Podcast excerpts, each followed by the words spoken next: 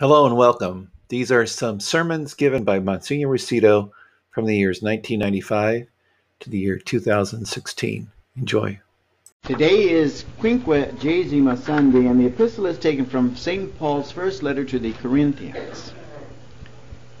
Brethren, if I should speak with the tongues of men and of angels, but do not have charity, I become a sounding brass or a tingling cymbal.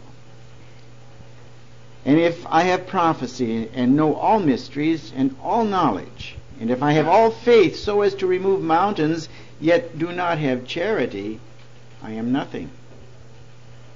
And if I distribute all my goods to feed the poor, and if I deliver my body to be burned, yet do not have charity, it profits me nothing.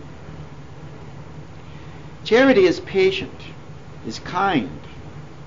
Charity does not envy, is not pretentious, is not puffed up, is not ambitious, is not self seeking, is not provoked, thinks no evil, does not rejoice over evil or wickedness, but rejoices with the truth, bears with all things, believes all things, hopes all things, endures all things. Charity never fails, whereas prophecies will disappear and tongues will cease and knowledge will be destroyed. For we know in part, and we prophesy in part, but when that which is perfect has come, that which is imperfect will be done away with. When I was a child, I spoke as a child. I felt as a child. I thought as a child.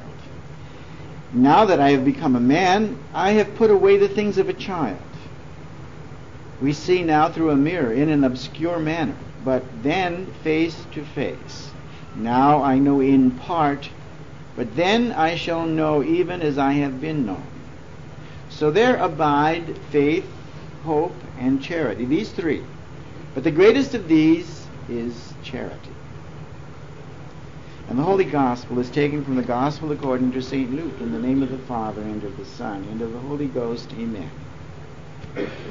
At that time, Jesus, taking to himself the twelve, said to them, Behold, we are going up to Jerusalem, and all things that have been written by the prophets concerning the Son of Man will be accomplished. For he will be delivered to the Gentiles, and will be mocked, and scourged, and spit upon. And after they have scourged him, they will put him to death. And on the third day he will rise again. And they understood none of these things, and this saying was hidden from them, and neither did they get to know the things that were being said. Now it came to pass, as he drew near to Jericho, that a certain blind man was sitting by the wayside begging. But hearing a crowd passing by, he inquired what this might be. And they told him that Jesus of Nazareth was passing by. And he cried out, saying, Jesus, son of David, have mercy on me. And they who went in front angrily tried to silence him. But he cried out all the louder, Son of David, have mercy on me. Then Jesus stopped and commanded that he should be brought to him. And when he drew near, he asked him, saying, What wouldst thou have me do for thee? And he said, Lord, that I may see. And Jesus said to him, Receive thy sight. Thy faith has saved thee. And at once he received his sight, and followed him, glorifying God. And all the people, upon seeing it, gave praise to God. So far are the words of this day's Holy Gospel. For we know in part, and we prophesy in part. But when that which is perfect has come, that which is imperfect will be done away with. These are words taken from the epistle of today's Holy Mass in the name of the Father, and of the Son, and of the Holy Ghost. Amen. My dear friends in Christ, without light, there is no reflection. All the gleaming surfaces of a kitchen or a bathroom that reflect the light disappear when the light is turned off. And in the same way, the life of God is the light that we reflect when we are open to God. If God is gone, like darkness, everything descends into an oblivion. We cannot do the works of God without God. We can perform the works of men, reason, uprightness, virtue, but it's only a natural goodness that has its own dim light. So when St. Paul says, we know now only in part, but when that which is imperfect is done away with, we will know even as we are known. So we have faith, hope, and charity, these three. But faith and hope in eternity will be done away with. No need to believe because we will see, we will experience, not by faith but by our own individual reactions. The light in the life of God, the face of God will be directly seen. So there's no need for faith. And hope, we will have achieved our goal, and hope is no longer necessary when we possess that which we have sought in hope during our lifetime. But charity, that continues because it is God. It is the light of God. It is the life of God, and we will be in that light of God, reflecting Him for all eternity. And that charity will remain. Now, we've been talking about the first commandment and the three supernatural virtues of faith, hope, and charity. We call them supernatural because they directly unite us with God. To believe in God, to hope, and to love God with a supernatural kind of love. With that kind of light that reflects God in the goodness of our virtue with faith, hope, and charity, guiding us beyond reason, in line with reason, but by faith, hope, and charity. And so, when you go into the bathroom and you look into the mirror, you don't look just to look, but you look to put on your makeup or to shave correctly so that you will not miss any part of your beard. So it's a purpose that is to be activated. You don't look just to look, but to accomplish something. So we have faith, but it leads us to charity, to accomplish something. We do the works of charity. Any man who, St. Paul says, who looks at himself in the mirror and then walks away and forgets what he saw, it's of no use to him. But we look to see in order that we may do. And it's this doing that is the charity that manifests itself in the corporal and spiritual works of mercy. So we have then to reflect God not just in our faith, but in our charity, in our living of this faith, in the actions that we perform with faith, hope, and charity. And this is the life of God that grows and develops. So while you're baptized, you don't stay as a child, but you continue to mature and grow, not only physically and mentally, but supernaturally as well. And so we add to this treasury of merits that will be ours as we grow to a fullness of stature in the image and likeness of Christ, or with the union of Christ. And to that degree, then we receive that eternal inheritance to the degree of that maturity. So, how old will you be when the resurrection of the body comes? Probably to the degree of your maturity. Some will be infants, some will be children, some will be adults or teenagers, or very mature, wise, the best and the greatest of the saints, for example. So, uh, while we study these things in the first commandment, and we'll conclude the first commandment today, we have been studying also the things that are going to diminish these virtues of faith, hope, and charity. The sins against faith we've already taken. Today, the sins against hope and charity. Now, while you have the light, if the mirror is clouded, dirty, dingy. You cannot see too well. There is some reflection, but it's layered over by human imperfections or maybe even sins, venial sins. There's mortal sin, the light is even extinguished. So while we do have faith, like the man in the gospel, he uh, heard. He could not see, but he could hear. And then that led him, Jesus, asking him for what? For sight, to see. And because thou hast believed, yes, you will be granted eyesight. Now the apostles have been told that they must go down to Jerusalem. And our Lord told them almost in detail what was going to happen to him. They did not understand. They heard, and they could see Jesus, but they did not grasp. Their minds were covered over. They did not have this sight. And so we see the image of this blind man receiving sight, and the apostles who had sight could not understand what our Lord was saying.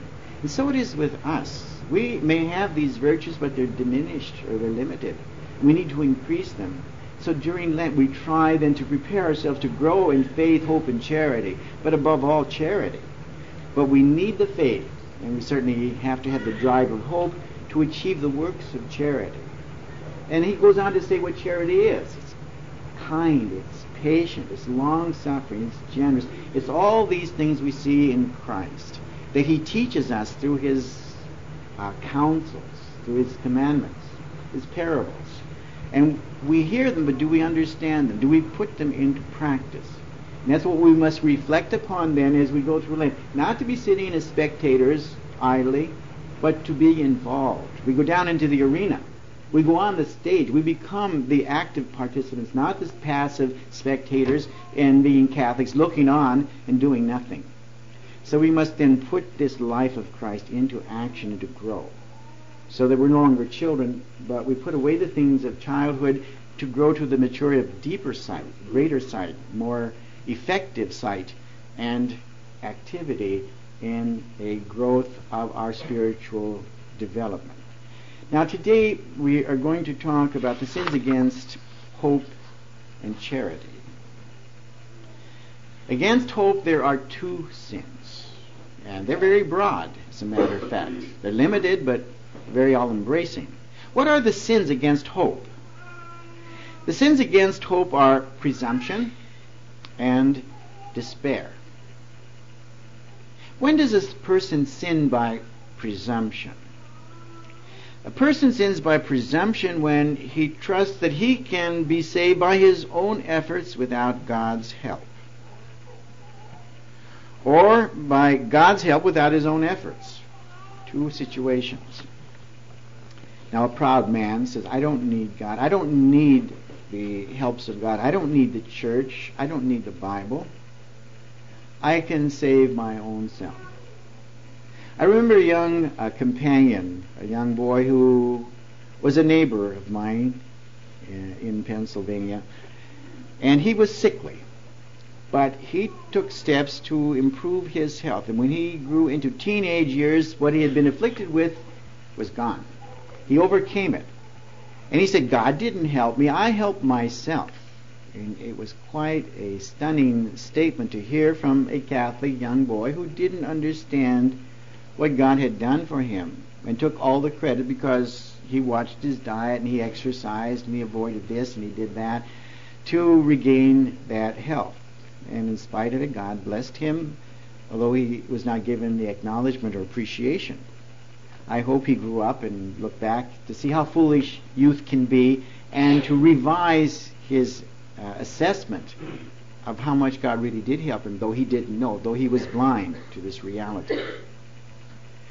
Uh, he was guilty to the degree that he should have known or did know of presumption and uh, that he could help himself and didn't need God. Now, there are Masons who are good people, who are ignorant, who are blind, in other words. They think that they can save themselves by their own goodness. They become humanitarians. They join service clubs. They put themselves out for others. They don't expect a reward or return, but they do it without Christ. Now, this is good to a certain degree, but there is no supernatural value in it. And this is what we must understand about ourselves. If we do things only on our own power, by our own efforts, then we're humanitarian and we have a goodness only to a limited degree. But when we do it for the love of God, the first commandment, and we activate it by charity, then it is sanctified. These same actions are elevated. And this is what we must understand. We live in two worlds, but the most important is the supernatural world that we live by faith, hope, and charity and practice our Catholic faith in that activity of God's love, reflecting that light of God. Not turning it off by sin, or not dinging or dulling it by the weaknesses of human frailty and uh, venial sins and imperfections, but to keep it polished and clean all the time so that that light of God can come through more fully and enlighten us so that we can see to do the things that we see. Um, then we have those who say, well, God's going to do it all. I say my prayers and I wait for God to act. And if I said my prayers, certainly He's going to hear my prayers. And that's a sin of presumption also, that we let God do all the work. We pray as if everything depends upon God while we work as if everything depends upon us. So that gives you full time employment. And you don't avoid praying because you can do it yourself. And you don't give all the work to God because He's going to take care of you. So we need that balance to turn to God, but also to use the gifts He's given you. So if He's given you a brain and an intelligence, then use it.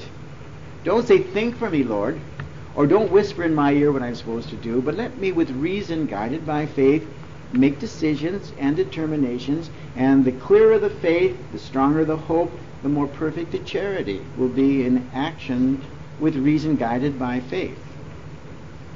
So we have a lot of growing to do. We're already infants, if not children, to progress in our spiritual lives to a maturity and a fullness. That we think with the mind of Christ, that we speak with the lips of Christ, that we act with the hands of Christ. He needs our hands, but we need Him in return just as much. And so without God, we can do nothing. Or we can accomplish things within human limitations, but it's very small compared to what God can do through us by His divine powers. And this is what we want to tell you. You have the accessibility of the arsenal of heaven. And we're doing battle with evil spirits. Believe it or not, they do exist and they do operate quietly, secretly, hiddenly, but effectively. And they take away faith, and they take away hope, and they take away charity, and it's stolen in such a subtle way to, by, by seductions of one kind or another that we don't even realize we're being robbed. We live in a civilization of evil. We want to preserve this integrity of our Catholic faith, hope, and charity in the midst of this evil, not to have it sucked away or evaporated by bad example or by false philosophies, but to be strong minded in the Gospels, to review and to um, enhance this knowledge to a greater realization what the issues are. We are dealing with evil spirits, not just with evil people.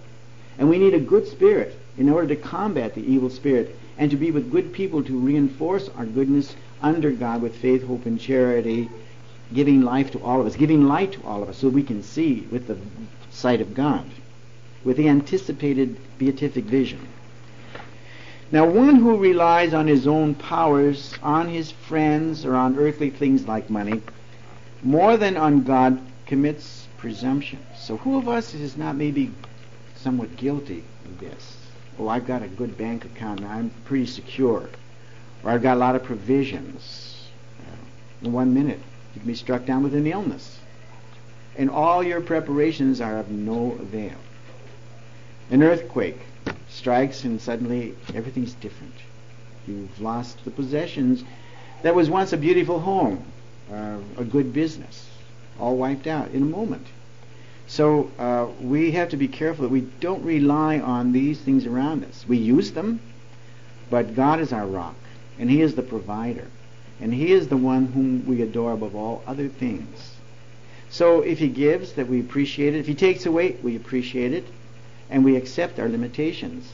If God takes it away, He knows, and He has a good purpose behind it, and you trust Him. That's hope. And you accept it. And acceptance brings peace, brings focus and effectiveness, and it produces the works of charity. The Lord gives, the Lord takes away. Blessed be the name of the Lord. That's the kind of humility and acceptance that is the living reflection of this charity, the light of God that we need to see by as human beings. Not with human reason, but with divine reason. Thus, he puts his hope on strange gods. Anything re- love for its own sake is, a, is an idol. Remember that. And if we appreciate the things that God gives us, rich or poor, it's the gift of God, and we love the God of gifts rather than the gifts of God, so we don't turn it around. Such hope is purely human, not supernatural, heavenly, or Christian. So we've got to watch about that humanness. Though we are human, God has elevated us beyond the human. And if we remain and seek only the human, then we have diminished the powers that are available to us. And human reason is not enough. Human power is not enough. It will never solve our problems without divine help and grace and enlightenment. Now, such hope, then, that we're talking about, human hope, is built on sand, as how many have found out to their distress. Peter thought he was strong and denied his Lord. It is good to confide in the Lord rather than to have confidence in man. Read the Psalms. They are beautiful expressions of these basic ideas. The Lord is my sword, my shield, my foundation, my rock, the Lord, and not any other thing. And if you really believe and live this way, then you will not be attached to material things or pleasures or human respect of what people think. You'll do it because this is what God says and what He thinks is the important thing.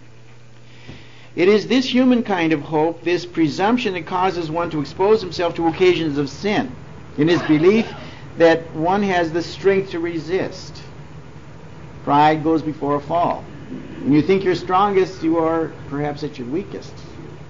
Just as it's always darkest before dawn, so maybe when you seem most secure is when you are least secure. How things turn around. Follow not thy strength, the desires of thy heart, and say not, How mighty am I? And this is from the book of Ecclesiasticus in the Old Testament. Beautiful books should be read, thought about, pondered, and reflected upon, and measured against your daily activities and thoughts. It is presumption to commit sin boldly, pleading that God easily pardons sinners. God will forgive me. Well, this is what Faustus thought when he sold his soul to the devil. He'd come back again to God and fool the devil. But he lost the ability to be sorry. He became inverted and could not find his way back to God. He was presumptuous. Our confidence in God's mercy must always go hand in hand with our knowledge of God's justice. You know, He will give you what you want. You want virtue? You will proceed to have virtue. You want vice? You will proceed to have vice. But you'll have the consequences of either one. One leads to life, the other leads to death. So be careful what you ask for. You may just get it. So don't just ask for money, but with also the spirit of poverty to use that wealth if God so gives it to you. And if He denies it you, you still have that spirit of poverty that is the real richness of your spirituality. In this way, even while we trust in our merciful Father, we have a salutary fear of His judgments. God wishes us to work out our salvation in fear and trembling, as St. Paul tells us. So he wasn't confident he was saved. That I have nothing on my conscience, but I am not thereby justified. I can't justify myself. It is there is one who, just, who, who judges me, and that is the Lord. And that's true of all of us. So in fear and trembling, we give our very best, hoping that it is sufficient to get us to eternal salvation. Nobody can be absolutely sure that he is safe from hell, that he will persevere in justice until death. It may be calm now, but the storm is yet to come. And when it comes, are you ready for it? Have you made provision for it? Watch and pray lest you enter into temptation. For the spirit is willing, but the flesh is weak. What happened to Solomon with all his wisdom and beggings or blessings? God rained on him.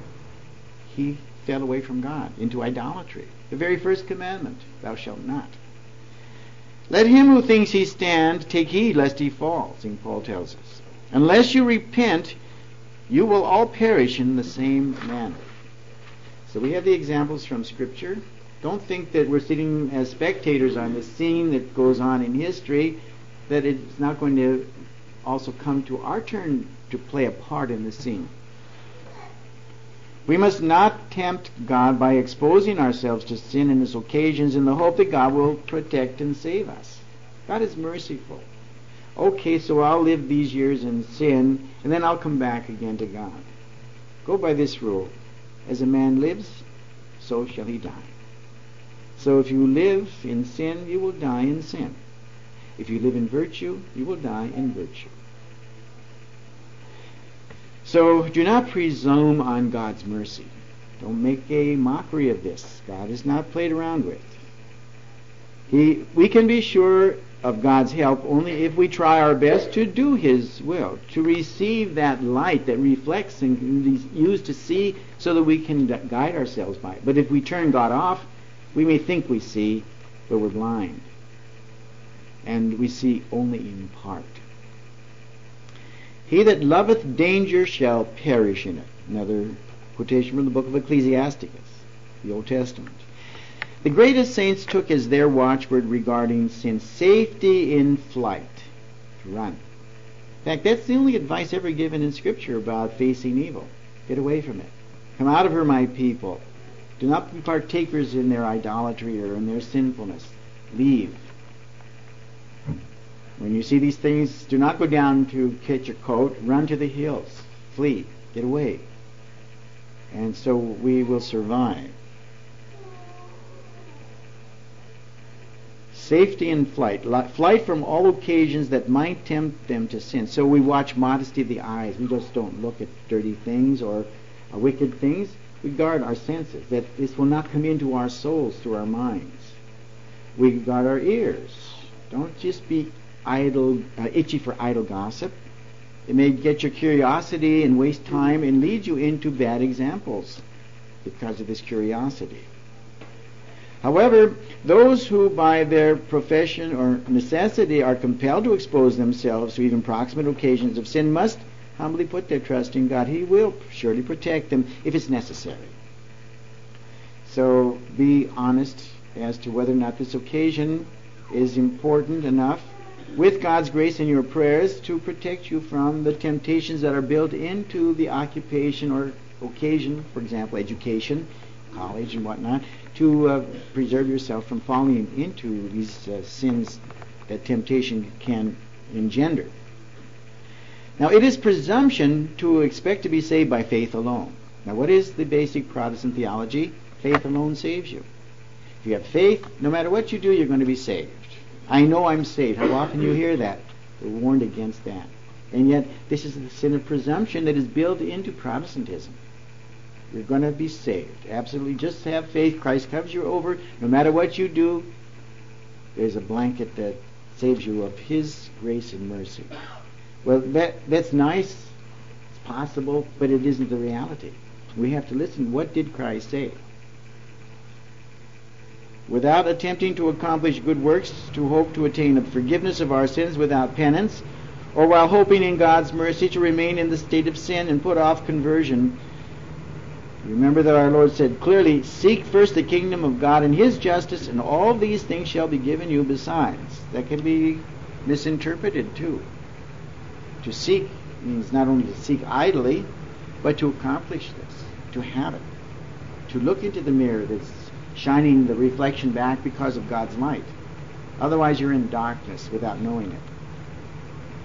When does a, sin, a person sin by despair? A person sins by despair when he deliberately refuses to trust that God will give him the necessary help to save his soul. I'll never forget the person who told me, I know I'm damned. The sins of my young years were so many and so wicked that God will never forgive me. I know I'm going to go to hell. Therefore, whatever I do doesn't bother me. No fear, because I'm already damned. That's a terrible state of despair and loss of faith. Despair is an ab- abandonment of all hope for attaining eternal salvation and the means of attaining it. Despair is wicked because it is a denial of the goodness of God and His willingness to forgive us. God says, If your sins be red as scarlet, I will make them white as snow. If they be as numberless as the sands of the sea, I will forgive, says the Lord. That says the Lord means by his own name. He promises he will give you this forgiveness. If you are sorry, repent and change. Your sins will be forgotten. That's a wonderful, most uh, overwhelming thought. And we in the creed, in our Apostles' Creed, I believe in the forgiveness of sins. Not that God is going to hold it against us, but they're gone in the whiteness of God's grace through His Son, His mercy, His forgiveness, His power. But if we attach ourselves to the sin, then we attach ourselves to darkness. And His grace cannot enlighten us or give us sight. Cain was guilty of this sin when he cried out after murdering his brother Abel, My sin is too great to be forgiven. He is guilty of despair who believes he cannot resist certain temptations, overcome certain sins, or amend his life. I sometimes get that. Oh, I, I can't. It's just impossible for me to overcome this or that sin. That's despair. The mercy of God and the power of God is enough, sufficient. Even though it's low, it's enough. You may have only a candle, but it's enough. Better than no light at all, but if you have floodlights, so much the better, of course. But you can see by the light of God's grace, no matter where you are in your spiritual development or loss of it. Despair results in temporal as well as spiritual evil because often those in despair commit suicide, as Judas did. Take St. Peter, an apostle who denied our Lord. Judas betrayed our Lord. Judas despaired. Peter was sorry. He went out and wept bitterly. And God took him back and made him a pope, the first pope. So even sinners can be reinstated and are wiser because of the experience with the humility that this experience teaches us. So we grow. When tempted to despair, let us remember that God is infinitely merciful.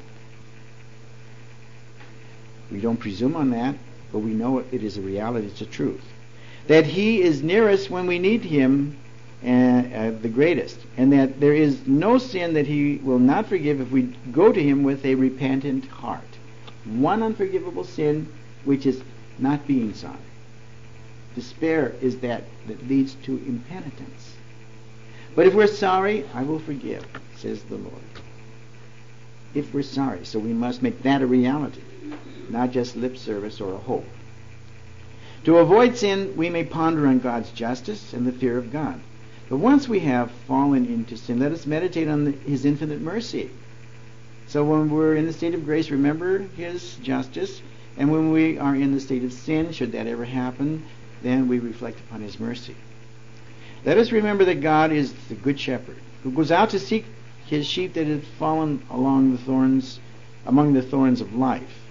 St. John Chrysostom says, As a spark is to the ocean, so is the wickedness of man compared to the mercy of God.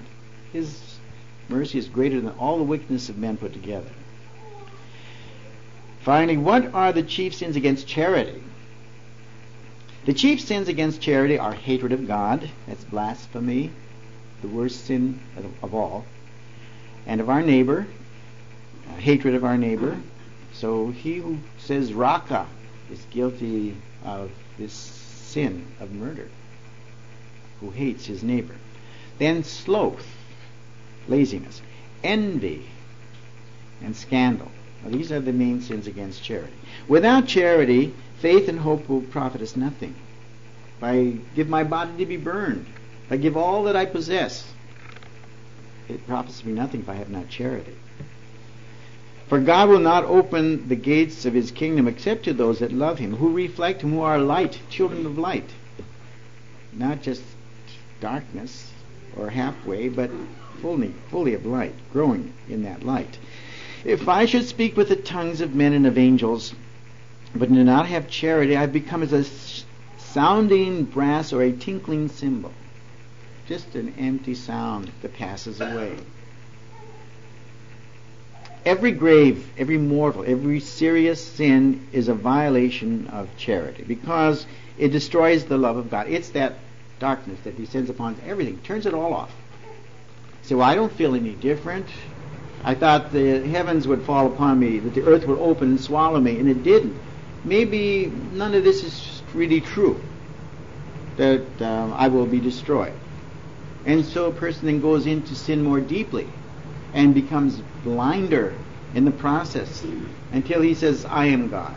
I can do anything I want. And it destroys the love of God, the light of God, the power of God. God.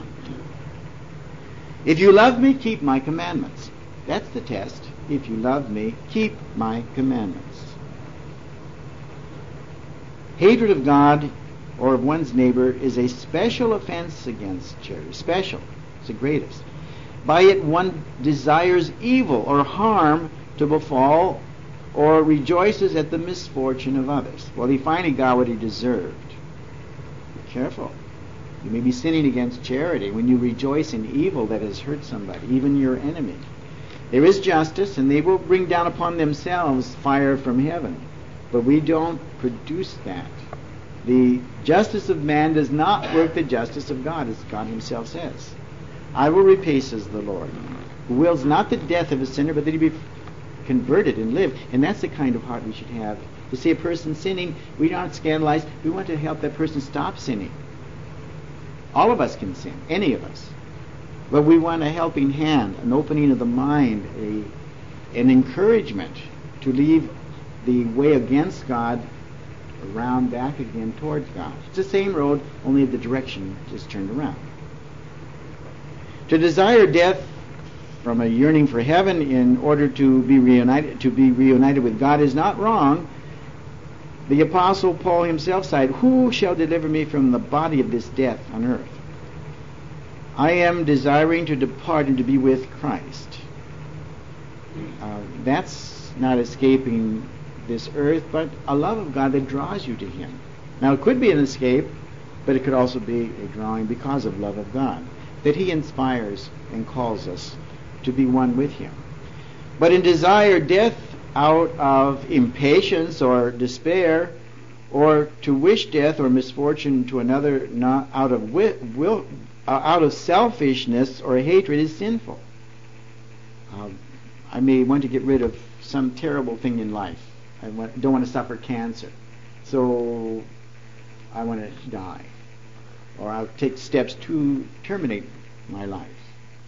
That is against the providence of God, the will of God, the uh, grace of God, to take matters into your own hands when God knows why the purification process is necessary for you to grow rather than to lose what He offers you. Grave sin. Okay, secondly, sloth. Sloth is a sin against charity because it paralyzes the faculties of the soul. I'd rather be left alone. Don't bother me. I don't want to pray.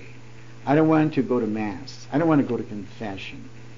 Uh, I just want to be let alone and uh, enjoy life or be comfortable and uh, not bothered by having to do all these things necessary for my salvation to avoid occasions of sin. One who is ruled by sloth is too lazy to love God or his neighbor because such love or zeal takes trouble. Now, some have handicaps, physical handicaps. Our chemistry of the body sometimes holds us down, makes us weak, and uh, gives us a sluggish reaction. We have to recognize that this is a handicap, but not impossible. We can still pray. We can still do works of mercy. Maybe not the greatest, not the most flashy, but it's still to have a direction. And it's the attitude that is important rather than the accomplishment. Sloth begets tepidity. That's um, lukewarmness and indifference. Someone has said with truth that a great sinner may become a great saint, but a slothful person never. He just is occupying space and doing nothing. Then envy. One is guilty of envy if one is bitter about another's good fortune, considering such as a detraction from one's own well-being. He got more than I did. Children argue about portions of dessert or candy or gifts or toys. Uh, we have to be willing to share and to let the person that has have what he has, but resp- be responsible also, because that can be a booby trap that you are not taking care of what God has given you, and you'll be held accountable. An envious man is sour against good, against the good and holy, wishing he had their attainments without taking uh, any steps to improve himself. He wants it all free. Be careful of freebies; they cost more than working for what you get. Envy is the sin of the devil, the sin above all that implies malice, the sin that leads to calumny, gossip, hatred, and other sins. The best means of overcoming envy is to do every good possible to our neighbor, especially to the one that we are tempted to envy. Go out of your way to be kind, to be good, to be generous. There is no reason for envy. It will not make us any richer, more popular, or more satisfied. Satan envied Adam. and Eve. You know, Satan can't have any children. It's a limitation. So he wants all the children he can get of human beings. And that's why he works among us. But he envied Adam and Eve because they had a power he didn't have. And they were happy in paradise, and he was outside the gates. The Pharisees envied Jesus Christ, the wonderful miracles he worked, and his consequent great following. They hated this. If we don't get rid of him, everybody will be following him. And finally, scandal. Scandal is given when we injure our neighbor's soul by causing or tempting him to sin, actively leading him into sin. And remember, participating in another sin is part of the scandal. As charity helps him towards heaven, so scandal pushes him towards hell. Our Lord said at the end of the world, the angels will gather out of his kingdom all scandals and cast them into the furnace of fire where there will be the weeping and the gnashing of teeth. So these are the rules of the game. We don't make them up, but we better know what they are. We better understand them correctly and then, with God's light, see them and follow them accordingly so that our faith, hope, and charity will increase, and thereby the activities of our charity and the works of, work, of mercy, corporal and spiritual works, will be the marks by which God will judge us. When I was hungry, you fed me. When I was thirsty, you gave me to drink. When I was sick, you nursed me. All these things will be the means of judgment because of charity that is living and active in your life. So keep that first commandment of God above all the others. It's the most important. It's all embracing, and we can see the details of how it shows us a way of life. To seek first the kingdom of God in His justice, that all other things in life will fall relatively into their places and provide the basis of strength to serving God even better as we grow more clearly in our eyesight in faith, hope, and charity to see and do the works of God. And it is these that will save us. In the name of the Father, and of the Son, and of the Holy Ghost. Amen.